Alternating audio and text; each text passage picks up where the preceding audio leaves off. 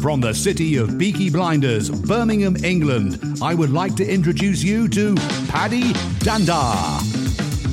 As the world becomes more automated and the robots take over, it's imperative that we build the right human skills for the future. So pull up a chair, grab a samosa or two, and make yourself very uncomfortable. Hey, folks, thank you for joining us for another episode of the Superpower School podcast. I'm your host, Paddy Dhanda, and today I'm joined by two amazing people. First of all, Vera Mehat, how are you doing, my awesome co host? I'm good, thank you, and even better because you always call me awesome, but awesome co-host. You're awesome too, buddy. Oh, ah, there we go. We all need to be awesome. And yeah, we need people to tell us that, I think sometimes. Otherwise, we forget, don't we? So it's a good little reminder. But yeah, you are awesome. And what have you been up to lately, Vera? Because I haven't heard from you. You've kind of gone quiet on me. I have. I've been, I guess, maybe I've had too much work in progress, but I've got little things going on. And I have to blame you as well, Paddy, because it's all the inspiration from like our podcast guests is it's been making me like want to think, oh, must try out this project, must do this thing. And so I've got all these sorts of things going on, but it's been fun. But like, for instance, I've been helping with this local creatives group and we've been setting up on Meetup. Also started a new job. I have to say, best job I've ever had. I'm being rude because we haven't introduced our special guest today. So we have somebody who is a researcher in academia, and I'd love to welcome Rikke Jensen to the show. How are you doing? Thank, thank you very much. I thought I was given awesome too, but I guess you don't really know that yet. So, so maybe there's going to be an awesome later. Well, we can only hope. It's like a default awesome for all of our guests. they are on another level. So yeah, you've acquired that title anyway. I appreciate it. I don't really know you that well, and I know Vera knows you really well. So I'm going to take a bit of a back seat in this conversation and let you sort of natter away, and I'll just be like jumping in every now and again. But it'd be great to know a little bit about your background just to kick things off so that the listeners and the viewers can get to know you a bit better.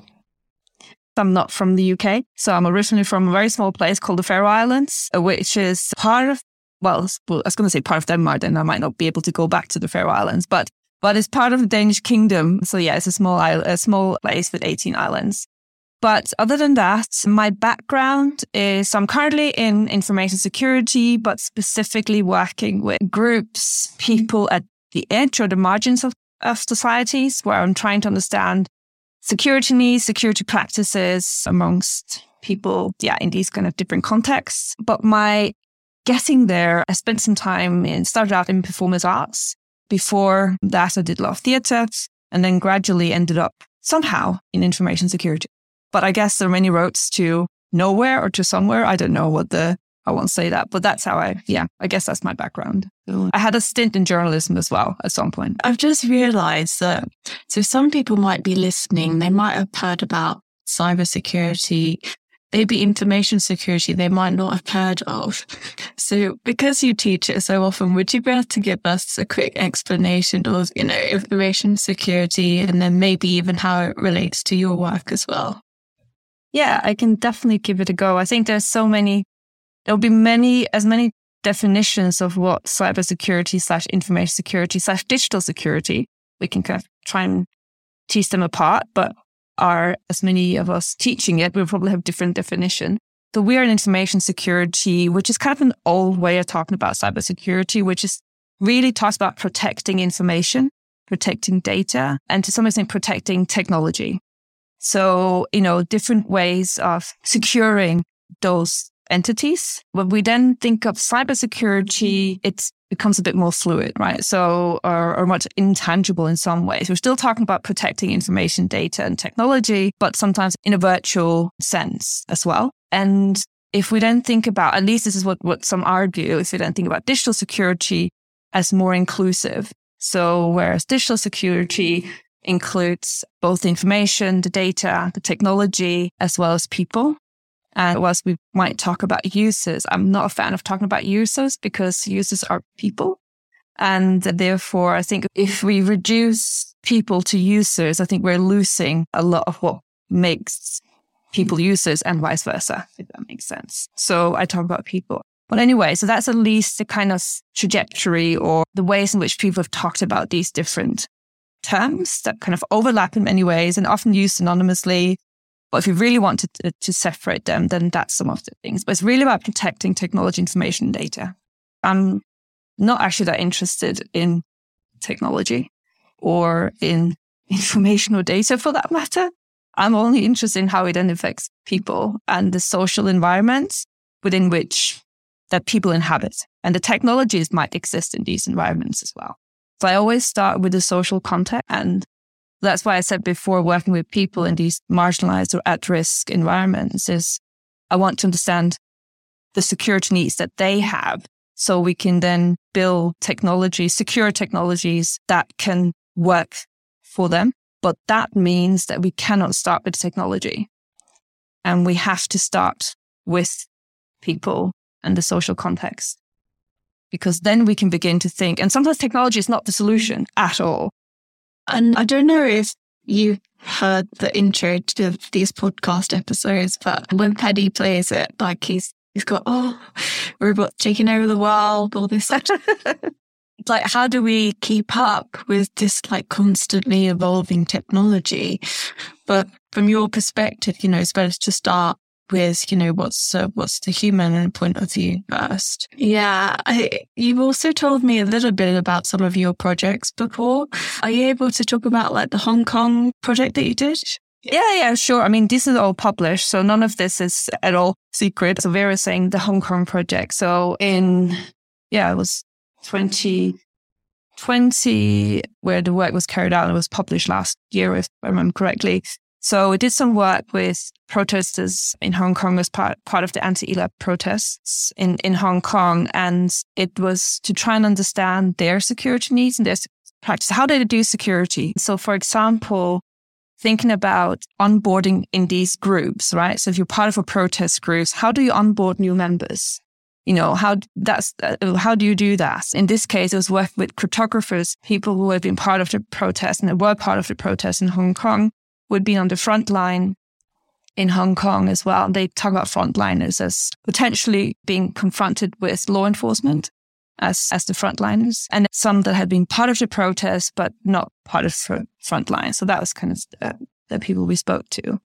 And it was absolutely fascinating to hear them talk about the different practices that they didn't necessarily think of as security, but they just had to devise certain ways of protesting to keep themselves as secure as they thought they could be, but without damaging their cause. Right. So there was this thing of we want to be in the street. We want to go and, and protest. This is really important. And we have to give up some security and, and protection to do that. But there were things that they were relying upon, as in the in the work that we publish, I can talk about it. So they were relying on really like really insecure technology, such as uh, Life360, which is basically a family tracking app where someone would stay outside the protest and when the group went protesting to track their whereabouts and to see if they suddenly dropped off, they might have become arrested and then they will find ways of trying to find and locate them and give them and help them if they were in police custody. And other things like WhatsApp, so probably many listeners here will, will use WhatsApp or at least know what it is. They will also use WhatsApp to create smaller groups, for example, trusted groups. And if again, tracking each other through WhatsApp, and if someone was assumed arrested, they would kick that person out of the group because they want to protect the rest of the group. So if the police got hold of this, their WhatsApp group, then they would know who the other protesters were. And therefore, what this told us, so this is just the stories, but what this told us was there are certain security wants and needs that they felt they had or they had that the technologies weren't giving them. Right. So there were certain things they had to make a way to make this work for them and the technologies just weren't weren't giving them the security that they thought they were relying upon, if that makes sense. They're relying on these technologies to do the protest, but on the other hand, they were also being facing threats through those technologies. So, so yeah, so there were quite a few few things that came out of that project. Onboarding, as I started with, one of the few questions we started with was, how do you onboard new members? And it was very clear that none of that happened through technology.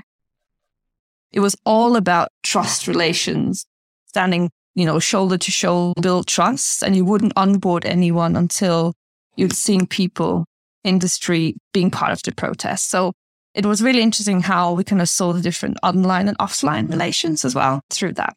So yeah, anyway, so it was a long thing about Hong Kong. But yeah, so we, we're doing quite a bit of work around protests and trying to understand the needs of protesters in these different different settings and what unites and what doesn't unite them, if that makes sense. And then thinking where can cryptography, in our case, cryptography help and where can't it? What was interesting is that there has been this move in cryptography that realizing we're not serving some of these marginalized groups. We're designing for a particular population that are not the marginalized. So, so this paper and the work has been quite, has been picked up in many different contexts. And we've spoken about it in different contexts because suddenly they're thinking actually there are these mechanisms that people expect, but we just don't designing for. So, so we always use this headline where we say cryptography models social relations because that's, you know, a wants to speak to B and they have to understand how does that happen and they model it based on assumptions, uh, intuition. And we go out and actually explore what are those social relations actually. So yeah. It's fascinating. I was just listening to all of that and thinking, wow, like I would never have really thought about how sophisticated the protesters had to be, right? Yeah. We just assume they set up a, a Facebook group and go, hey, who likes to join? And then they go, yeah, okay, be here at this time. so. Yeah, but you can't, right? Because one of the things is law enforcement, who are the adversary in this case, can also join that Facebook group. And we had many examples in Hong Kong of there was this voluntary car service where they where protesters needed to get out of the protest area. Public transport is too dangerous because that's where they would law enforcement would go and arrest people in the public transport. So they would set up this voluntary car service there are examples of police officers going undercover as drivers and therefore then arresting protesters as they got through this voluntary car service. So there are many of these, absolutely. So you, yeah, so it's a real interesting question around protecting yourself and your group and still being able to protest. And in terms of the numbers of people, like what what sort of numbers are we talking about here that were involved in these protests? And the other thing I'd be really interested to know is almost from a leadership perspective, I'm guessing there was a a nucleus of people who came up with all of these strategies. Did you ever get to speak to those folks around or how did they come up with these strategies? Are these things that they've tried out before? Are these things that they've seen others do? Like, how, how did they even come up with these crazy ideas? Yeah. And well, well, that's a really, really good question. So I'll answer the, the numbers question probably in terms of the group. So when I talk about onboarding, I talk about very small affinity groups, right? So these are groups that are trusted members where potentially confidential information is shared within. And in those groups, you don't, you don't have or you don't need anonymity because everyone knows who you are, but you need to have confidentiality in knowing that the information in this group stays within that group, right? So that's what you need. Then you have the big, big Telegram groups. So probably listeners and maybe you also know about Telegram. So which is often used in these situations as well. People shouldn't, by the way, don't use Telegram. That should be a message. But anyway, that's a different, different story. Yeah, I understand that the cryptography in Telegram is, yeah, not great. But what I was going to say was that, so there are big 200,000 people in some of these big groups. And there, what you want is anonymity, right? So you don't need confidentiality because you know that that group, you'll have police, you'll have everyone, your adversary, other factions will be part of these groups. So what you need that for is to spread the word, right? You don't need it for really confidential informa- information that you share with a small group. So that's really, yeah, so that would be the group. So in terms of leaders and how they come up with these ideas. So Hong Kong in particular was branded, for want of a better word, as this a, a leaderless protest. Of course, that's not true but that was how it was. It was one of his slogans was be water. So, and blossom everywhere. So it's like you can kind of pop up in different, in different place. You also have to remember Hong Kong being kind of a, which was large scale, was also a city, right? Is it's quite and highly digitalized. So you can also have these technologies that can that can be part of the process. Of course, and it becomes congestion becomes a problem, etc. Because there's so many people wanting to use digital service at the same time. But anyway, so that so that is part of, I guess, the, the background. And in terms of the different strategies, many of these protesters, especially the ones that were in the affinity groups and the smaller groups, they they're all young. I mean, I'm now using young quite in a broad sense. Many of them had experience from 2015, the umbrella movement and uh, the protests in 15, where many of these strategies were developed. And therefore, not only do they know each other really well, they also had some of these practices that were already established. Many of them were nothing to do with digital technology. Many of them were just how do we operate in the street? Like if someone needs helmets at the front, we have different hand gestures that will tell us we need a helmet or, you know, scissors if like this. So therefore they will kind of do it non-digitally because it was just much easier in many ways to do hand gestures. And I think that is also a really important part of the story in, in a broader sense is that if we focus on the technology, we, we also lose the fact that actually sometimes technology has nothing to do with it. And, and certainly for these protests in the street, because of congestion and things were happening all the time, it was easier sometimes just to leave the technology alone and then just be part of the protest. So the strategies we've really learned from, from 15 and then the groups would mirror each other. So I spoke to to some protesters who who said we we we look at what some of the established groups are doing and then we're trying to copy their strategies. We know, I'm paraphrasing now, we know that we can't do like complete security, but do, we do the best we can. And that was yeah, something. But this is not specific to protests. I mean, I've done work with refugees and I've done work with on board ships. I spent some time on, on container ships to observe and explore security practices in these different contexts. And people find, talk about creativity before, right? So people find ways that are grounded in their context and current situation and their needs, right? And there's so much cool work done recently across many of these different marginalized communities. And we've seen very distinct needs that are just not being met by the technologies that are being being developed, right? Because we used to just we usually design for the mainstream rather than the margin. So so yeah. Can you share some of those other interesting stories? Yeah, so there's been really interesting so security work done around LGBTQ plus communities and their concerns online of, you know, joining group that can potentially support them in different ways, but that also makes them very visible. So this constant dichotomy of, of wanting a network or, or a community of sorts, which sometimes exists online, but then on the other hand, you might give up certain privacy by doing that. So there's been a few works done around that. There has been a growing body of work with migrants and refugees in different contexts, whether it's within refugee camps or whether it's with refugees fleeing and the kind of duality of the technology in that sense, you know, how a mobile phone, there's been really cool work done around mobile phones, is that how a mobile phone might enable you to get to, I was going to say the promised land. That was, that was wrong. But at least to get away to, because it can be a guide and you can also stay in contact with others. But it's also a surveillance tool potentially for border officers or border control that can track where you've been, if you've been in the wrong places or where you're coming from, etc. So it's this real, or, or, tracking you and finding you. There's real tension in a technology in this way. That makes so yeah. So there's been a growing body of work that works at the margins with different communities. And now we just need to find a way of tying it together. And so as we wrap up this episode, Rikke, do you have any uh, resources that people could go to? Any specific books or research that people might find useful if they want to know more about this field that you are passionate about?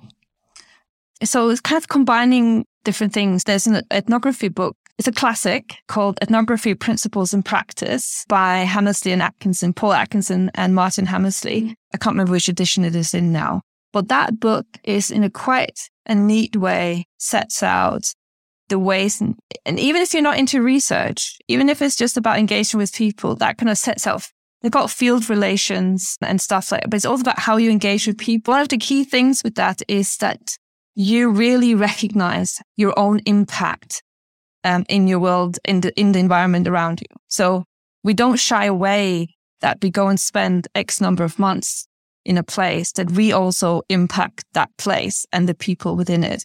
But I think even if you're not into research or ethnography specifically, I think just generally kind of this recognitions that we we evolve together and we the space that was is now a new space or different nuanced space, if that makes sense. So so I think that one would be a good one. So yeah, ethnography principles in practice would be one. And then of course, as I said, there's lots of research specifically around these marginalized groups, which I'll always suggest that people do a search and is there anywhere where we can find that type of research? Is it like a central hub or is that pretty much just Googling someone? Yeah, Google Scholar is Google Scholar is a good way to search some of these. There are some key conference venues, of course. So something called CHIES, which is, is just kind of key conference venue, which has proceedings, which is human factors research, but it has, it's very diverse. Yeah, it's CHI.